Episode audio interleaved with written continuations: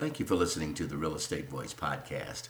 I'm Vernon Arring Jones, managing broker, owner of Jones Homes, and for over 30 years, we have serviced the seven county Denver metro area.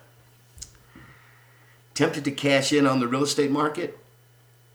Let's talk about the sell, rent, buy later strategy.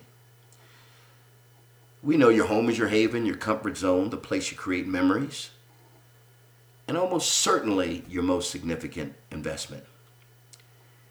And if you live in a hot real estate market, as we do, where there are more buyers than sellers, your investment could pay off with massive dividends. For proof, we look no further than the current median list price for homes across America, which rose 25% in January compared with last year.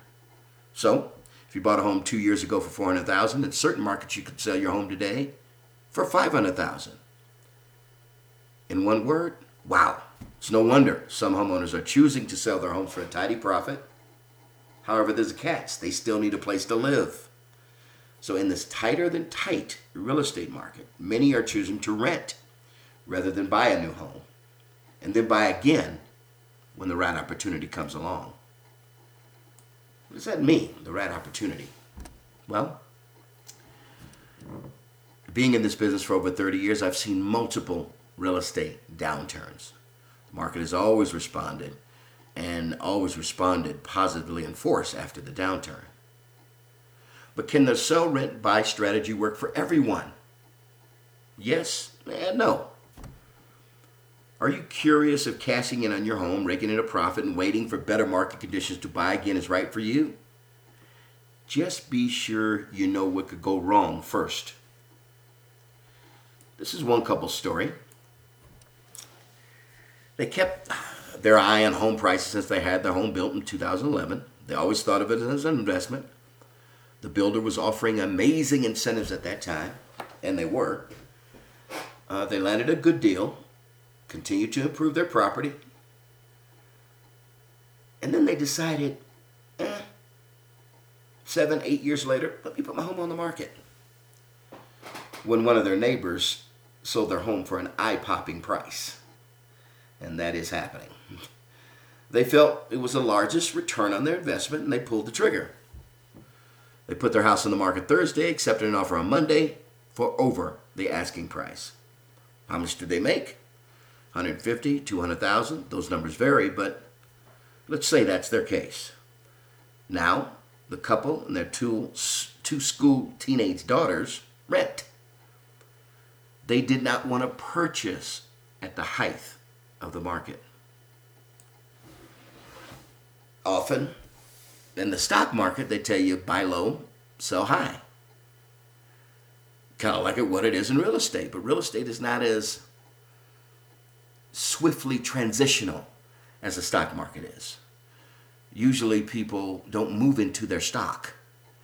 They do move into their houses with their families.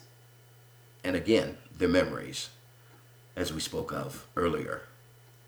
But I would tell you the first thing you need to do if you're considering doing this research rents. Usually, if you're owning a home that's desirable in a high purchase demand area, Usually it's in a high rental demand area as well. Before listing your home, be sure to research how much a similar size rental home goes for in your neighborhood. That's what I do when I people call me when they're ready to sell and then rent. I tell them, well, based on your subdivision, this is a likely range of rent that you'd probably be paying. You may be shocked. You might find yourself more spending more than you anticipated. Also consider your lifestyle when looking for a rental. You may have to downsize to a smaller house, a townhouse, or apartment, or even move away from your current community. I know people downtown in the urban area, they have decided to move further, sell their place and move further south or north or west or east, whatever it is, it was to get out of the urban area and be more in the suburbs, or some even in a rural community. A lot of people are going remote work, so they can basically almost live where they want. So uh, the freedom to live where you want, not have to live where your job is, is definitely a factor that you must consider as you decide whichever one you're going to do sell and rent, or sell and buy again. And don't forget your furry roommates. Many landlords have a hard time renting to you if you have pets. Obviously, they'll ask for a higher security deposit. But in particular, large dogs or having too many pets are kind of red flags to landlords. They're kind of like, eh, these dogs are probably going to cause more damage to the house than if I didn't have them the property. Another thing, consider future mortgage rates. There is no doubt the Federal Reserve Board will continue to raise interest rates this year, trying to hedge off or slow down the freight train of inflation that we're dealing with right now, from which I understand is over 7% now. As rates go up, affordability for homebuyers goes down. So, what are rates going to be? You sign a one, two year lease. Who knows what rates are going to be two years from now? Who knows what home property values are going to be two years from now? Let's do this for example. You gotta you gotta be aware of banking rates, trends, and projections. But let's just use one for an example. If you snagged a 2.5% fixed interest rate for a 30 year loan on a $500,000 home last year, eh, you're paying about 1900 two grand a month. But if you end up with a 5% interest rate on the same loan down the line, you'll be paying probably in the range of 26 to $2,700 a month. Understand these numbers are not taken into consideration the varying taxes, property taxes that you could be paying. These are general numbers, but you can see the difference. That looks like it's almost six, seven hundred dollar difference, maybe even eight hundred dollars difference for the same house. In a few years from now, a lender might not greenlight you for the same loan because lender approval all boils down to something very simple what you can afford to pay each month. And there are federal guidelines that banks stay within that they want to put you in so they can feel more confident in doing your loan. There are obviously other loan products out there that are varied. But generally, we're talking about fixed rates on FHA, fixed rates on conventional, fixed rates on VA loans, 30 year, 15 year. Adjustable rate mortgages could be different. Uh, you know, there's multiple stated income loans are coming back. They have different criteria. So, but we're just talking about generally fixed rate mortgages. A $500,000 house you could afford last year is now out of reach at a 5% interest rate. Eh, if you plan to cash out and then cash back in, first break down all those extra costs of buying and selling because you want to know your net profit, which we always give a seller's net sheet to our clients. But then you got to figure in, okay, I got to hire some movers if you choose to do that. Uh, other costs could entail what is my property insurance going to be? What are the taxes going to be on this property I'm purchasing? And then, whereas if you're talking about where you're renting, you ain't got to worry about property taxes. You don't have to worry about property insurance.